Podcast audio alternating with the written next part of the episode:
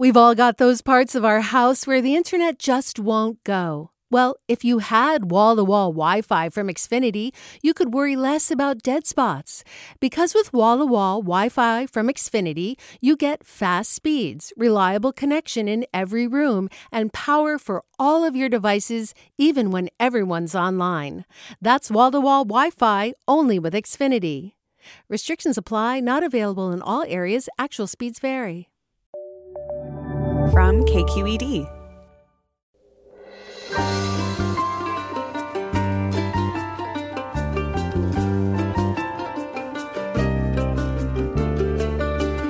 From KQED Public Radio in San Francisco, I'm Alexis Madrigal. Freedom. It's a word that gets thrown around a lot, especially at this time of year around Independence Day. But what does it actually mean to be free? Award winning journalist and documentarian Sebastian Junger set off on a series of surreptitious long walks along northeastern rail lines, maybe as a kind of ritual healing for a life lived in and around war.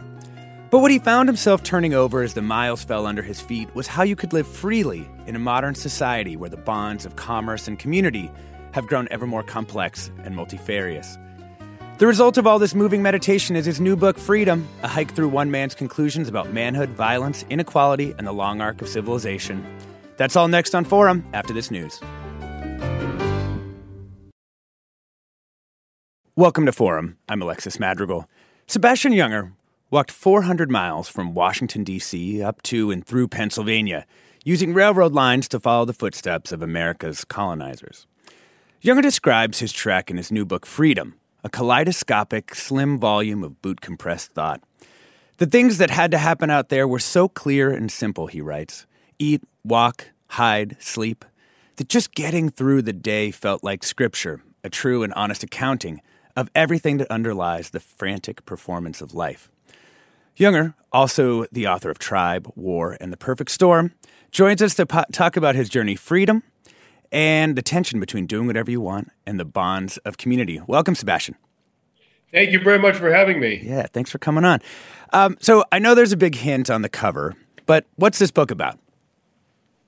Well, I wanted to understand how freedom works and how humans have maintained their freedom over the past, say, 10,000 years.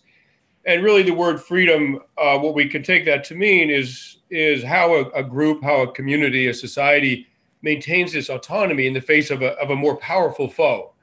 Uh, for most of human history, uh, maintaining your freedom meant being able to defend yourself so that more powerful enemies could not attack you, enslave you, and kill you, which, of course, is something that's happened over and over again in the course of human history. Mm-hmm. Um, but as I go on to, to point out, once you have a society that's capable of defending itself, that it, you know it has a robust military hierarchy that obeys commands, uh, that it's militaristic and well armed enough to defend itself, you have all the um, tools that a despot would need in order to oppress his own or her own society. So the, the, the dual sort of challenge of freedom is to defend yourself against enemies and to maintain an equitable and egalitarian society where powerful people do not have extra rights, they do not have extra privileges that are unfair for others, that they're beholden to the same laws and norms that everybody else is. Yeah. And how did you see the relationship between this sort of book of ideas about freedom and the sort of plot line of walking along these these rail lines? Well, many years ago, um, you know, I set out on this trek not in order to write a book, just because I wanted the experience. I, w- I wanted to encounter America in the most sort of raw, unfiltered way that I could. I went with two or three guys who were all we'd all been in a lot of combat, uh, either as journalists or or soldiers, and um, we set out on the railroad railroad lines from, as you said, from uh, Washington D.C. to Philadelphia, and then we turned west and headed for Pittsburgh because there are these there are these sort of swaths of no man's land um, that crisscross America, and you can really sort of do what you want out there. Um, everyone else out there is also quite marginal, and people are either very polite or very wary wary of each other. We were sleeping under bridges and in abandoned buildings and cooking over fires and getting our water out of creeks.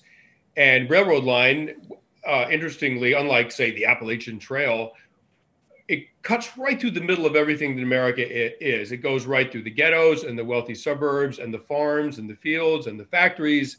And you see everything from the inside out. And um, we called it high speed vagrancy. And, and uh, we were carrying everything we needed on our backs 60, 70 pounds of gear and food. When we ran out of food, we'd walk into a town and buy food and keep walking and we were we we were you know every night we were the only people who knew where we were. And that was a very very elemental form of freedom that we enjoyed enormously. You know we couldn't have maintained that throughout our lifetimes i don't think but but uh, 50 miles 100 miles at a time it was really um, a hard one uh, a hard one um, privilege a hard hard one luxury in some yeah. ways that autonomous and that free so, you know, you made a documentary about, you know, at least a, a, component of, of this walk called The Last Patrol. And in that documentary, you know, you really lay out the stakes, you know, get to know America again, decompress from from the war, uh, eh, or small small wars uh, as uh, uh, of recent times. And you really have all the combat veterans there. Um, and you, you talk about war uh, in the documentary. In this book, all the other characters are sort of are sort of melded into one kind of we that's doing this walk. Why did you pull all of that out? Why did you compress it down in that way? Well, I didn't want us to be the the the um, to be mistaken for the topic. I didn't want us individually, either me, myself, or the other guy, the other people involved, uh, to be mistaken for the, the point of all this, as is often the case in sort of conventional travelogues. Um, I wanted America to be the central the central character, um, and I worried that if I had started saying who did what, you know, Dave lit the fire, and then Brendan got the firewood, and you know, then then I have to talk about Brendan's background and Dave's background, and and all of a sudden we're individual people, and and the the least interesting thing for a journalist uh, at least for me, is myself and the other people around me that are engaged in doing something. Like we're the vehicle for a topic, we're not the topic itself. And and so I thought, wow, really interesting to just talk about a group uh, without identifying people. So at one point, someone started shooting at us, right in Pennsylvania. There was a lot of gunfire in Pennsylvania, and uh, someone started shooting at us, and the bullets sort of went over the top, you know, above our heads. You know, we are behind a wall, and all of a sudden, felt like we were in combat again for a few seconds. And uh, and and one of us, uh, this is what I say in the book, is one of us grabbed. All, the only weapon we had was was a machete. I said one of us grabbed a machete and ran a wide circle through the woods, trying to get behind the shooter to incapacitate him. And before that could happen, the guy left. Um, I don't want to say who that was. Like it doesn't matter. Um, the, the, point is that we were a coherent, cohesive group, and um, and that we were um, completely loyal to each other's safety and, and our and our interests. And and in, in, that sense, you know, it's like in combat, the individuals really um, fade into the sort of collective the collective endeavor, and, and it's something. It's a feeling that's. Ex- it feels extremely good to be part of something like that. Yeah. I, I, oh, one of the interesting consequences of that decision, though, is you kind of take the why out of the book. Like the book opens and you're you're on the trek. Why are you doing it? Well, we're doing it because we're doing it. Um, how did you how did you think about that, both like at the time and also in the writing of the book about like why you were doing this? I mean, there was no why. We did it to have the trip. I mean, later, as when I embarked on writing about the topic of freedom, I thought, oh, well, this trip was an example of a kind of personal autonomy that we all enjoyed for about 400 miles, but that wasn't why we, that wasn't why we did it. Um, and, and, you know, the point of the book really was, I mean, the trip is an example of autonomy. The point of the book is a, a, a um, inquiry into the nature of freedom, anthropological, historical, biological. Mm-hmm. Um, but uh, you know, sometimes people just do things in order to have the experience, and you know, it um we didn't even really take many photos out there. You know, I mean, sometimes I think people take do things in order to take photos of themselves doing things, and that to me is like a very circular Western, modern Western uh, conceit that I think actually takes sometimes takes the value out of what you're actually doing. Mm-hmm. Um, you know, at this particular moment in history, um, you know, and we're also now some some years removed from the trip itself. Why did you think the world needed this book like now? I think the topic of freedom is uh, enduringly important. I don't think right now it's more important or less important than say during World War II or during the American Civil War or you know 5,000 years ago when the Yamnaya invaded Europe and and invaded the Iberian Peninsula and killed every single male in the Iberian Peninsula and took over the female population. Like I mean, it, freedom is um, always important. It, it's the it's the root of of human dignity, and if you're not free, your your dignity is diminished. And and to me, that's a um, I'm not religious, but it, it, you know it feels like a a a, a, a kind of sacrilege. Hmm. Uh, so I, I, I wasn't picking right now as as a particularly good moment for freedom. It, it, it, it's something that has to be understood in profound ways so that we can uh, lead our lives in, in a way that promotes human dignity. Yeah. And, and how did you end up defining freedom? I mean, through time, many thinkers have had different definitions of, of freedom. Well, there's many definitions of it. I mean, it, it, there, there's, there's spiritual freedom, there's economic freedom, there's physical freedom.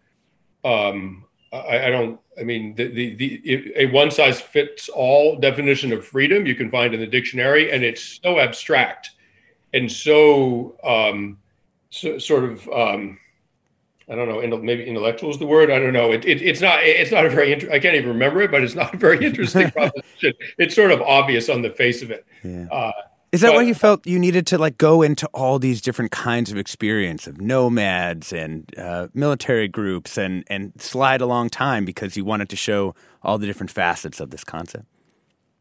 Right. I mean, there's three main ways that societies have maintained their autonomy in the face of a more powerful foe.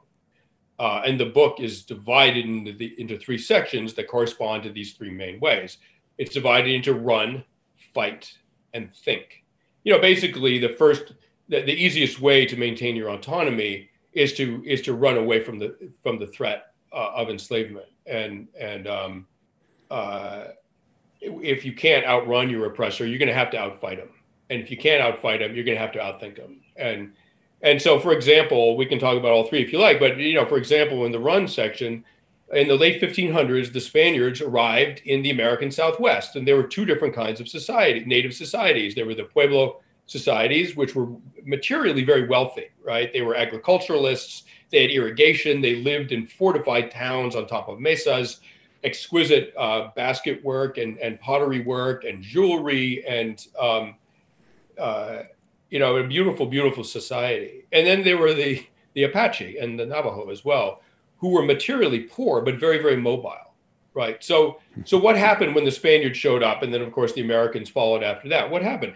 The pueblo societies were rolled up immediately right? They didn't stand a chance against the spaniards or the americans uh, the, the, the poor mobile Apache lasted another 300 years or so, almost until 1900, the year that my grandmother was born. I mean, almost to within my grandmother's lifetime, because they were so mobile. They were the Apache warriors were expected to be able to move 70 miles a day, seven zero. Jesus. 70 wow. miles a day on foot. They could outmaneuver U.S. cavalry.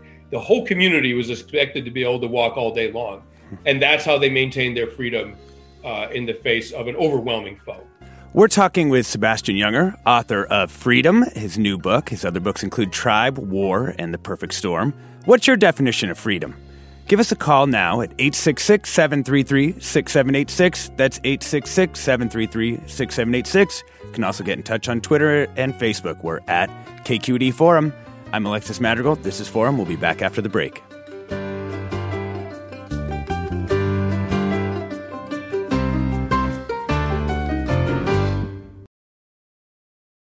Support for Forum comes from San Francisco Opera. Set 10 years after a school shooting, the critically acclaimed opera Innocence takes us into a complex emotional journey where our understanding of innocence and guilt is constantly upended.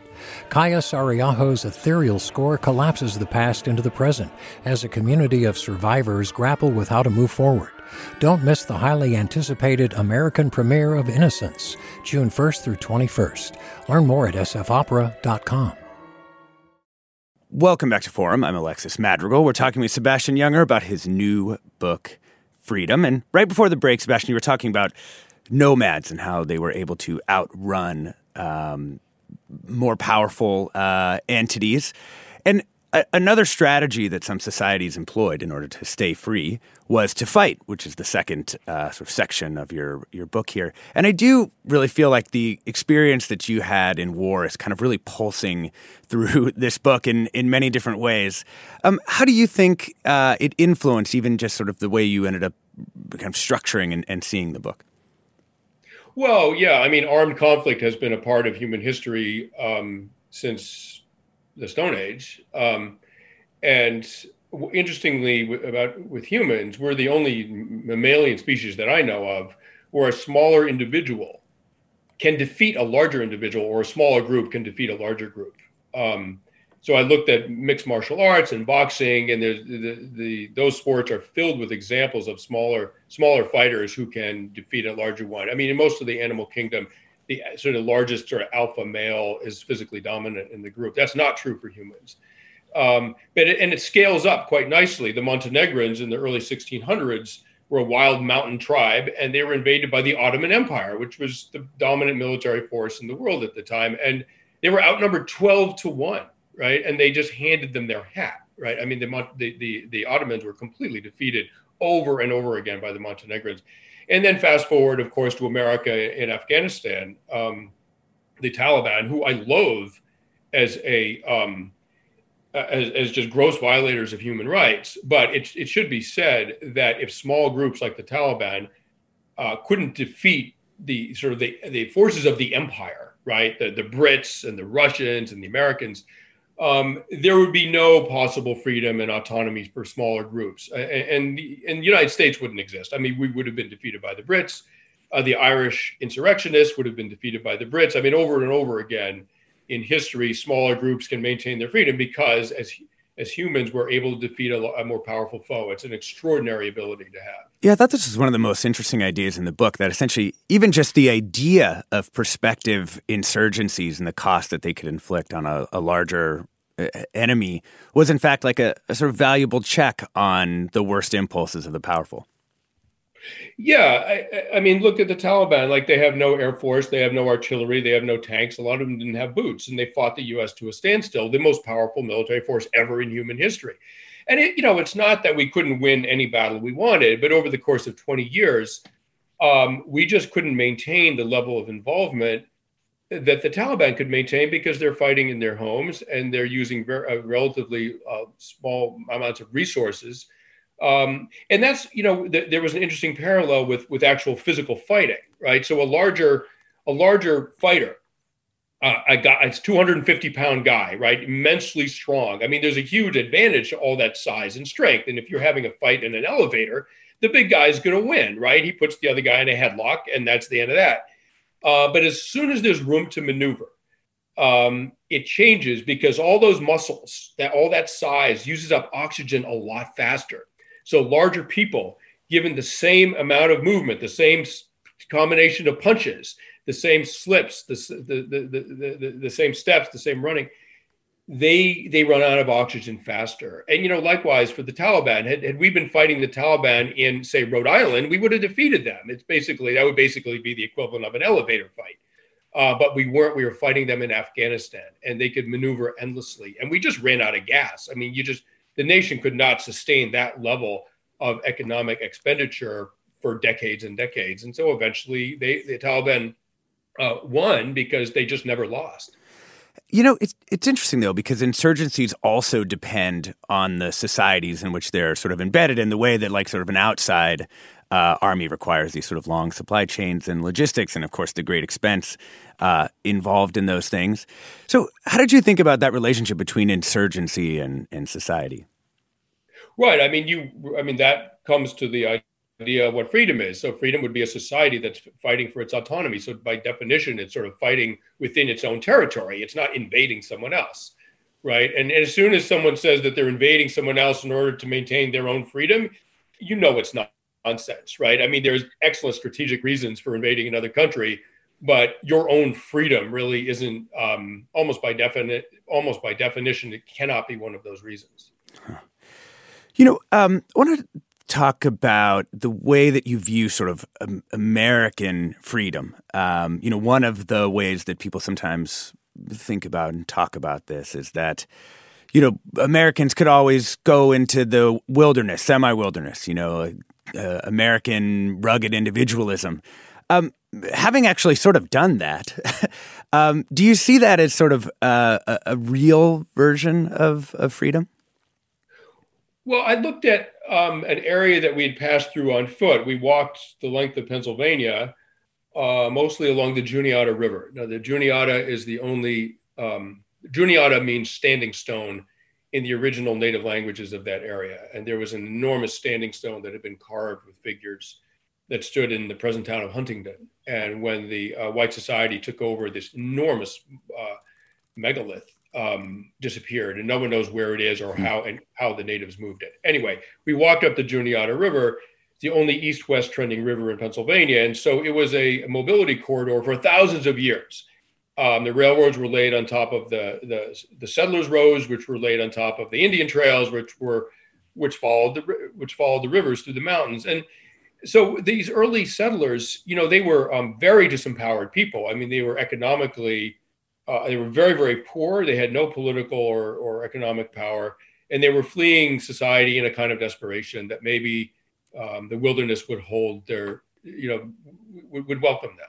And so they were leaving the oppress they were they were leaving an oppressive church an oppressive government an oppressive economic system and going into the freedom of the wilderness. But the problem is the wilderness was very da- dangerous right there were native peoples there that did not want them there right and so it was a very very bloody time and basically if you don't have physical safety you have no freedom uh, i mean the first definition of freedom is that you are physically safe and that means that you must ally yourself with other people. I mean, no individual survives on their own in the wilderness. You you need to be in a part of a group for your own safety. And so, as I say in, in the book, you're you're just trading in terms of freedom. You're trading allegiance to one thing for allegiance to another. You you left the uh, you know you freed yourself from the oppression of the of the colonial government or the or the American government or whatever.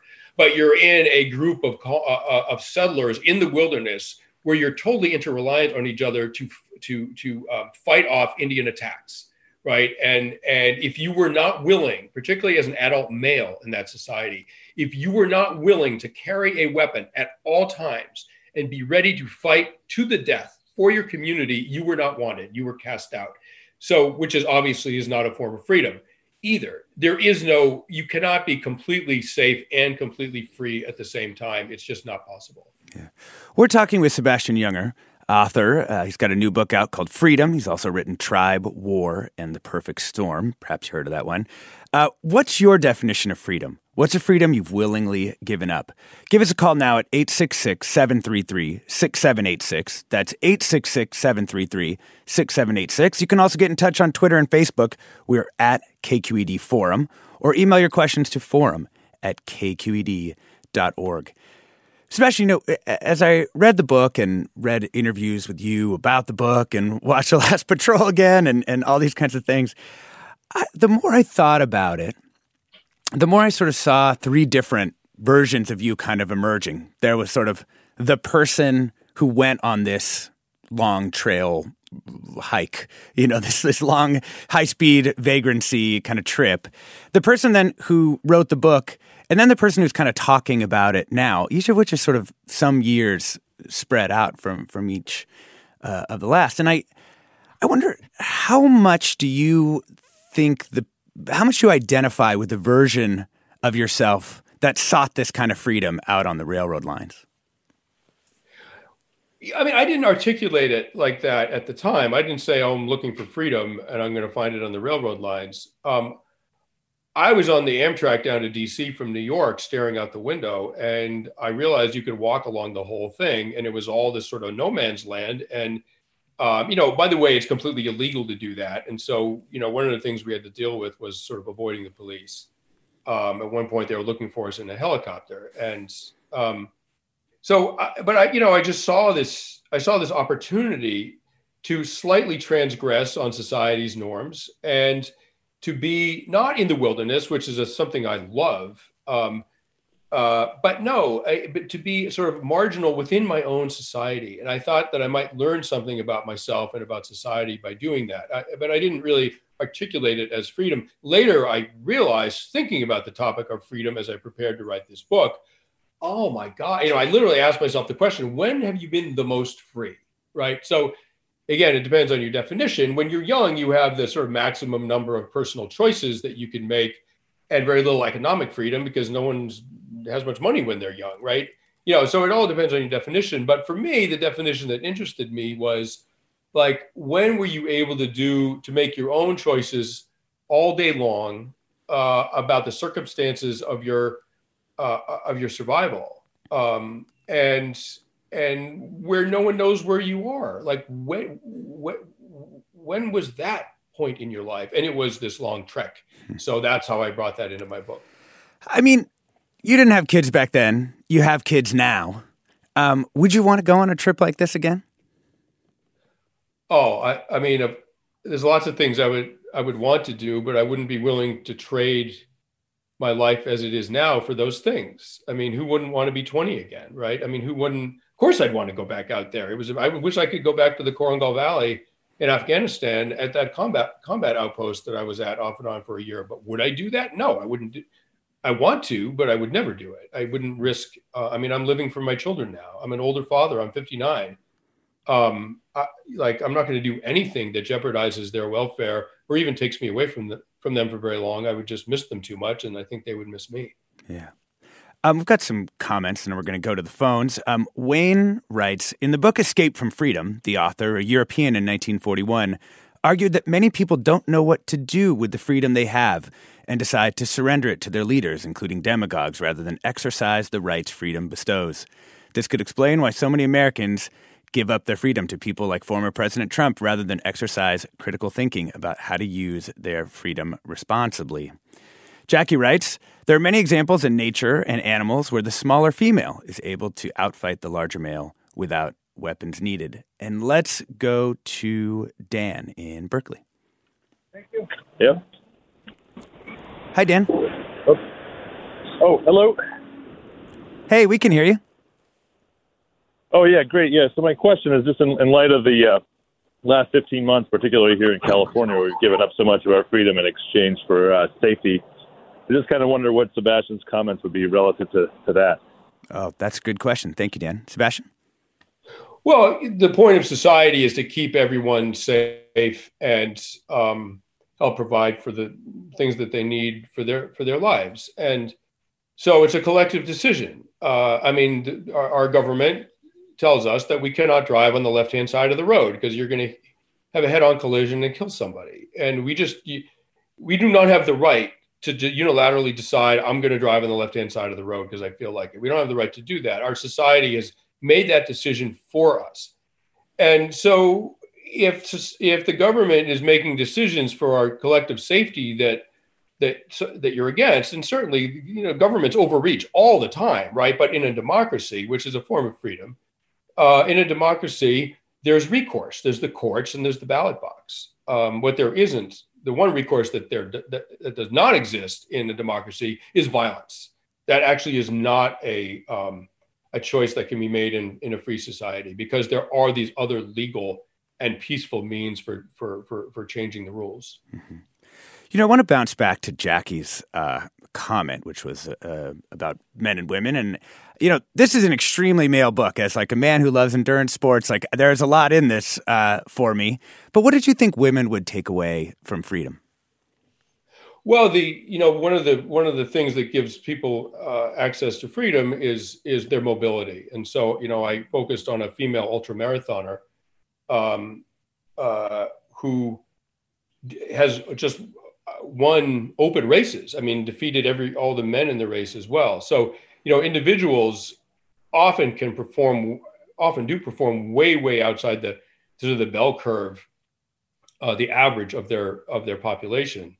Um, and uh, oh, there's I mean, there's women throughout the book. I mean, what I would say is that men, it's invariably men that de- try to deprive other people's of their freedom, and so men do come under the microscope here and and because combat is um, in almost every human society a predominantly male endeavor, um, it sometimes does fall to men to defend the society against outsiders, which has been unfortunately part of the human condition for tens of thousands of years. Uh, so yeah, I thought it, it, definitely is part of it. But uh, you know, the whole last part of the book, think, you know, talks about how we maintain our our rights and our freedom within our own society, particularly within a democracy. You know, I looked at the um, the labor movement around 100 years ago in America, and you know, a crucial component of, of any group like that, any underdog group that's trying to change society, a crucial component is having women in that group. And I'm very, very clear about that. The, the mill strikes in Lawrence, Mass. Uh, in, in 1912 were they were the, the, the male strikers from the textile mills were you know they put all these sort of tough guys out on the street for the strike and you know they could do nothing against national guard with fixed bayonets and then they put women on the streets and um, and involve them in the strike, the organization of the strike, and they were crucial. And that tipped the balance, as one one one police chief said in Lawrence. He said one uh, he said one good cop can handle ten men, but it takes ten cops to handle one woman, and that tipped the balance, and the strikers won. So women are absolutely crucial to this. I hope when women read this book, that's exactly what they take from it. Yeah, you know, it, it's interesting. In the discussion of the strike, it seemed like you were leaning towards um, a competing value for society with freedom of solidarity. Um, but you don't actually come right out and say that this could be, you know, an alternative uh, basis, or at least a, a value that could meaningfully enrich the freedom that people have.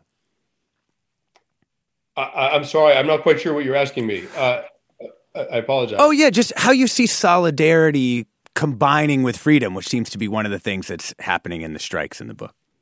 Oh, I, okay. I'm sorry. Yeah, gotcha. Um, a little slow today. Uh, yeah, I mean, solidarity is the heart of any successful defense of a society. I mean, without solidarity, uh, societies fall apart very quickly, particularly when faced with an enemy. Uh, and even if that enemy is the National Guard within your own country. Um, and but the problem with solidarity is that it institutes norms within the group that sometimes don't feel like freedom. So that's the eternal balance. Like, how do you maintain your defense, the defense of your community, whether that's a group of strikers in 1912 in Massachusetts, or you know the Neolithic Iberians who were faced with the you know warlike Yamnaya who were uh, you know carving them to pieces 5,000 years ago. Like, how do you how do you face those threats? and maintain an equitable society where the, the group norm doesn't sort of crush uh, into, into individuality and, individual opinion. Yeah. We're talking with Sebastian Junger, author of the new book Freedom. His other books include Tribe, War, and The Perfect Storm. What's your definition of freedom, and what's the freedom you've willingly given up? You can give us a call now at 866 733 6786. Get in touch on Twitter and Facebook. We're at KQED Forum or email your questions to forum at kqed.org. We'll be back with more after the break.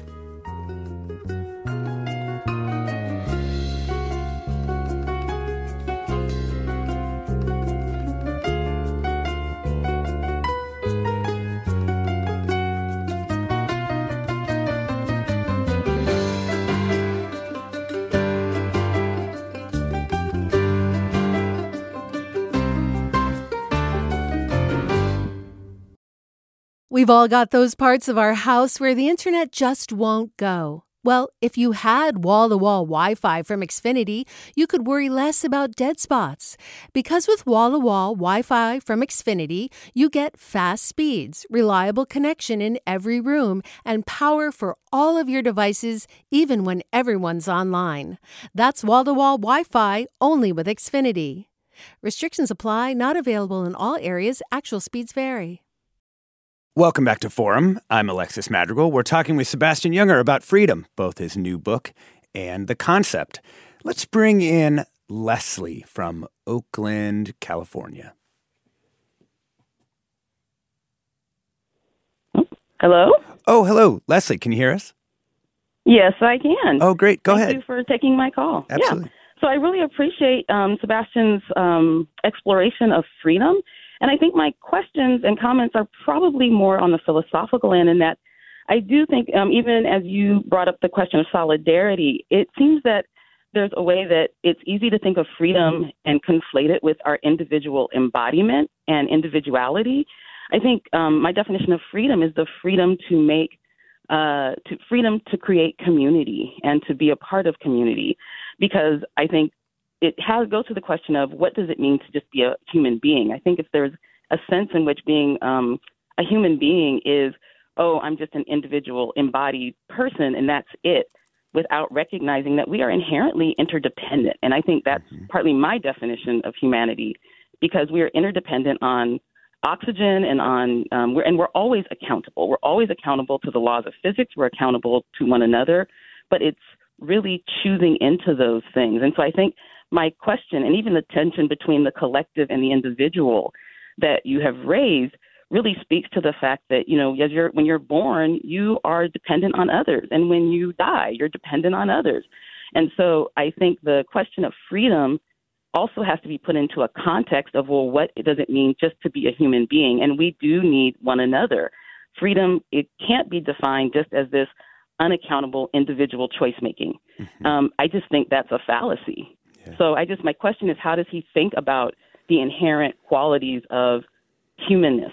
And does it inherently include interdependence as a part of its basic function that we cannot escape? Like we cannot escape the laws of gravity. You, you are accountable to gravity, and you are always accountable to collective.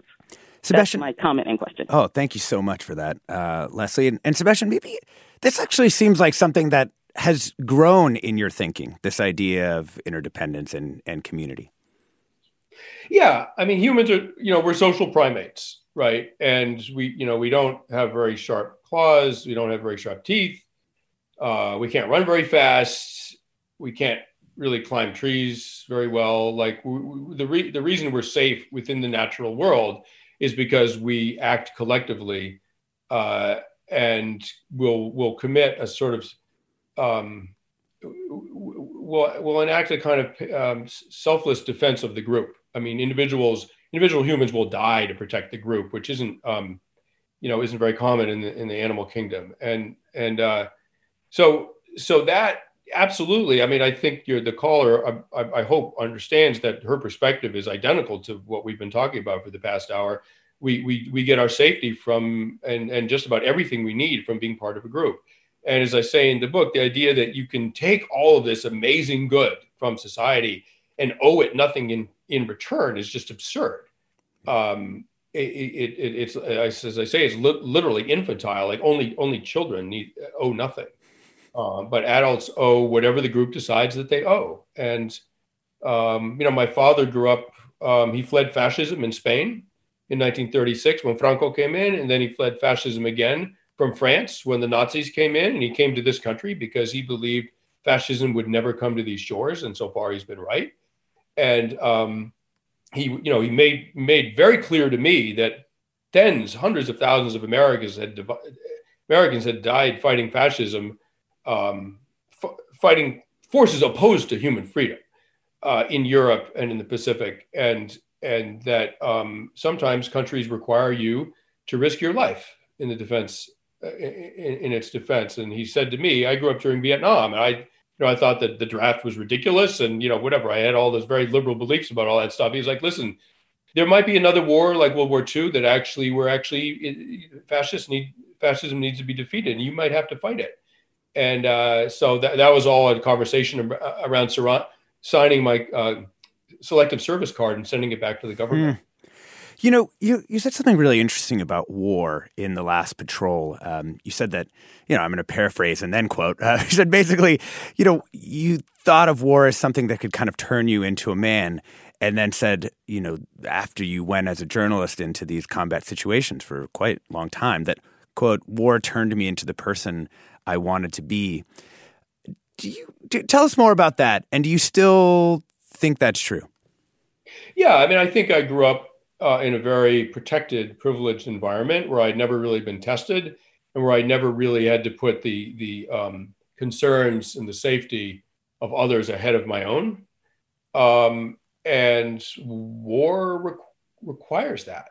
And um, and I felt in the absence of, you know, I wasn't living in a society that was faced with any any real threats or hardship at all. There was no way to sort of demonstrate my willingness to make sacri- in, to make personal sacrifices for the common good, uh, which is an eternal human, which has been an eternal human human reality until very recently, and and it was something I sort of longed for, and and um, I had, you know, maybe in a kind of cliched way, but I had this idea that in war I would be confronted with situations that felt completely outside of my control and terrifying, and that and that I might be transformed in some ways that I would call a, a new maturity. And it did do that. It did, you know, war turned me into a lot of different things.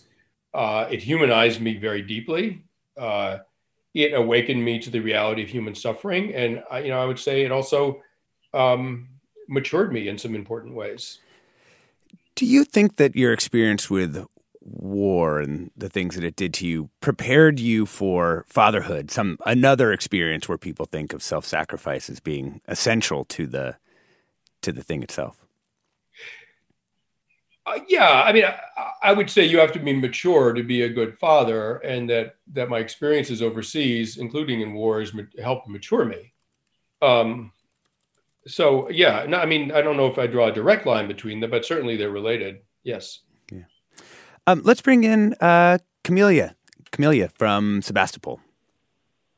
Hey, uh, thank you so much for this topic and for this hour. I'm really appreciating the conversation. And I wanted to address that question that you had asked about what freedom have I willingly given up?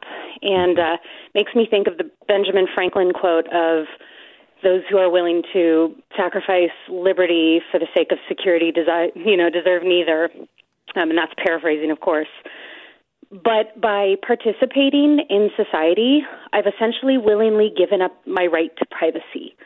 Um, you know, CCTV, cameras, being traced and tracked online. Essentially, our movements are tracked from the second we wake up to the second we go to sleep. And so um, it's one of those freedoms that I, if I was given a choice, I wouldn't give up. But by participating, by mm. choosing to participate in an online world and driving on the road, I'm agreeing to give up those freedoms. And it's it's confusing to me. It's it's one of those places where I internally want to push back and say, "Hey, wait, I'm not sure I want to enter into this social contract."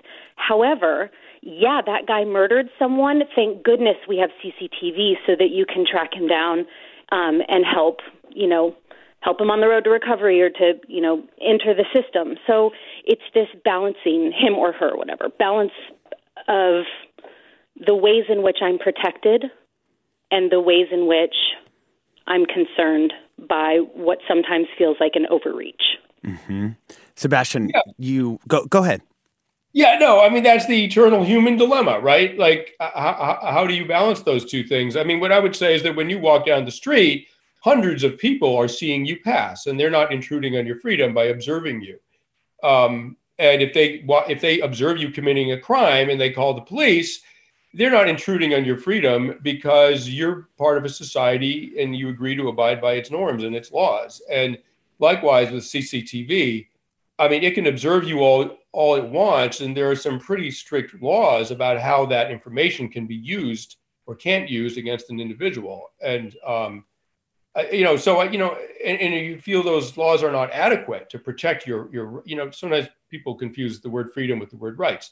If you if you feel those laws are not adequate to protect your rights and your privacy, well, then that must be addressed at the state legislature, in the courts, in the ballot box, whatever it may be. But there is recourse, right? And there's also the recourse of moving to another country that doesn't have CCTV or to live in a rural community or what have you, or by yourself in the wilderness. Like, they, I mean, that's all. But when you freely choose to participate in a group and their group makes clear what its norms are, uh, you know, either change those norms by fair means or agree to them. Like, that's just the human condition. This isn't a new this isn't a new situation for But do you think that the technologization of many of these previously human tasks has sort of tilted the balance of of what you have to give up to participate in society um, towards government authorities or or others, private enterprises?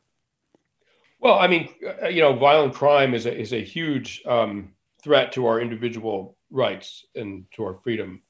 Uh, and one of the ways that violent crime can be combated is through extensive surveillance through CCTV. So, uh, you know, as long as those cameras are not being used in illegal ways that constrain your freedom, uh, I mean, they're, they're, they're, they're used to monitor people who are breaking the law, right? And as long as that's all they're used for, you know, I would say your freedom hasn't been touched. And, uh, you know, as for social media and all that stuff, like, I mean, I don't under, I mean, I have a flip phone. I don't have a smartphone. I, I you know, honestly, I just don't want corporate interests and or the government knowing every darn thing that I buy and everything I've ever Googled and all, all that stuff. Like you, you know, in some sense, the, the most profound freedom is to not be addicted to anything, not be dependent on anything, right?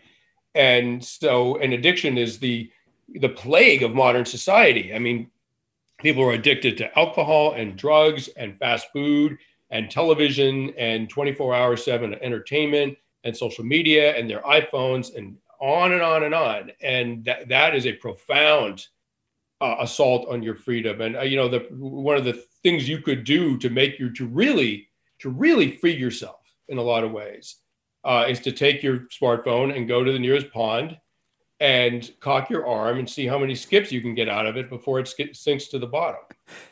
I think Michael actually from San Rafael wants to talk about this as well. Good morning. I'm so uh, enthralled by this by this topic in the last couple minutes, especially because I'm calling on my flip phone, and nice. um, I really enjoyed your work over the years, Mr. Younger. What a pleasure to talk with you, and um, thanks for bringing this up here in the last few minutes because I see um, I'm a middle school teacher here in the city and uh, in, in, in SF public schools, and uh, I see kids just so it it really is heartbreaking and troubling um, to see how um, social media has really clamped down. I, I see it as their freedom. I see it as their interest. I see it as the possibility of other interests, you know, and you get things like TikTok that are insidiously um, really, uh, I don't know, they, they adjust the algorithm to people's behavior, you know, so I'm, I'm really curious about how that is affecting our human freedoms. And, you know, riding the bus, no one talks anymore because everyone's just glued to that, that pocket computer, that, that pocket robot so-called phone that no one seems to talk into, you know. So thanks for bringing it up. I'm not going to be uh, skipping smartphones, but wonderful topic today, gentlemen. Thanks a lot. Thanks, Michael. Yeah, so I, so uh, um, I think an important thing to keep in mind um, is that um, you, you, if you're addicted to something, you're not free, and so you have to be very careful about the practices that you that you undertake every day and that you allow into your life. Um, I, there, I, I, spoke to a guy who'd done decades in prison, um, and he for a terrible crime, and he he really reformed himself. He educated himself. An extraordinary man, amazing mind, and he was let out early on good behavior. And I interviewed him right after he came out of prison, and I asked him. I said, I feel a little silly asking this, but um, I'd like to know do you think it's possible to be more free in prison than outside of prison? And he, he looked at me like I was crazy, right? He was like, Of course it is. Are you kidding? He said, Look at look at people out there. He said they're all like they're all addicted to things. You know, you can't be addicted to drugs in prison. You can't you can't be addicted to your iPhone and to social media and to television and all that other stuff. He, he said that really is what deprives people of their freedom, uh, of their autonomy. Um, and he said, in prison, you got nothing but time. And eventually you're going to have an honest conversation with yourself about who you really are and what you're doing there. And when you when you finally get around to doing that, you are a free person. And that's a kind of freedom that many people on the outside, as he called people outside of prison, that many people on the outside, it's a form of free, freedom that many people do not attain. Well, you're you're getting to a kind of freedom that sort of gets glanced on in the book, but it's sort of that the the inner sense of freedom that say you know um, mystics might have, or or or other people who with a with a really deep spiritual practice. Do you see that as something? I know that you're kind of an avowed atheist, but do you see that kind of inner work as as part of freedom outside of you know being able to maintain you know your your personal safety and the safety of your society? Yeah, I mean, you know, I didn't. It could. I could have. I could have written a four-section book: um, run, fight, think, and feel. Right, and uh, and by feel, I would that would encompass the kind of spiritual quest that you're talking about. Um, that felt so. It's interesting and it's profound, um, but it's also quite ephemeral. And um, I feel that the for for most of human history, the struggle has been to maintain our autonomy in the face of other powerful individuals and groups, despots, dictators, fascists, uh, militaristic, aggressive groups that invade countries and kill people. Like that for for tens of thousands of years. Like the, the, the human struggle for autonomy and for dignity has involved facing those threats. And uh, you know, I, I, felt that the, the mechanisms that allow us to defend ourselves from those threats hadn't really been adequately sort of framed and, and explored. Uh, there's been a lot of literature, a lot of thinking by very, very smart people on sort of inner spiritual freedom. And I, you know, I just felt I didn't have something new to say about that, although I have enormous respect for that endeavor and, and for that sort of body of knowledge. Yeah. Um, I want to go to caller Javier in San Francisco. Javier, are you there? Oh, hi. Yeah, I wanted to make a comment. Uh, my journey towards true freedom uh, started seven years ago in San Francisco. I had a terrible landlord, and after eight years of fighting in the courts, he had to buy me out, and I had to move. So I used the settlement to purchase a truck and a camper, and that began my my journey towards true freedom. I've been driving across the country for seven years, according to the seasons, and uh, working different jobs in different cities. And uh, I think most people would be really afraid of being truly free, because with my solar panels and my self-contained toilet, I can do whatever I want. I could live wherever I park, and uh, I don't have the monkey on my back, knowing that I have all these these bills to pay and um, uh, things to things to do. Yep. Javier, thank you so much. Uh, appreciate your freedom. We've been talking with Sebastian Junger, author of Freedom. Thank you, Sebastian. Want to end with a couple of comments. David writes, like justice, we consider freedom something sacred and fundamental. However, to be sacred and fundamental, freedom must be universal. That is, freedom cannot be just for yourself or your tribe, but for all. Or, Azul writes, James Baldwin says, For nothing is more unbearable once one has it than freedom. I'm Alexis Madrigal. This is Forum. Stay tuned for more with Mina Kim.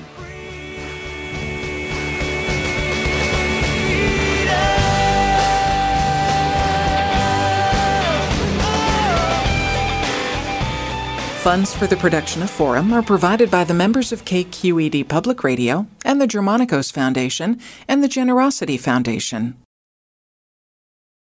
Support for Forum comes from San Francisco Opera. Set 10 years after a school shooting, the critically acclaimed opera Innocence takes us into a complex emotional journey where our understanding of innocence and guilt is constantly upended. Kaija Saariaho's ethereal score collapses the past into the present as a community of survivors grapple with how to move forward. Don't miss the highly anticipated American premiere of Innocence, June 1st through 21st. Learn more at sfopera.com.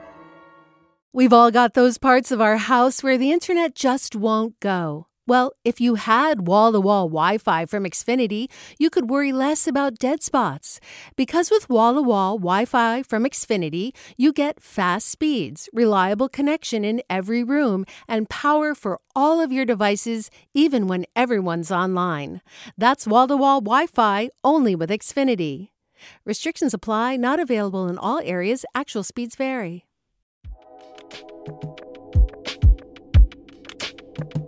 Did you ever wonder what it's like to live alone, hidden in the woods, not speaking to a single soul for 30 years?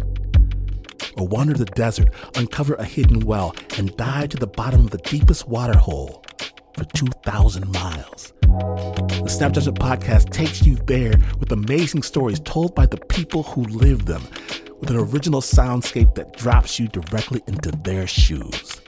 Snap Judgment. Listen and subscribe wherever you get your podcasts.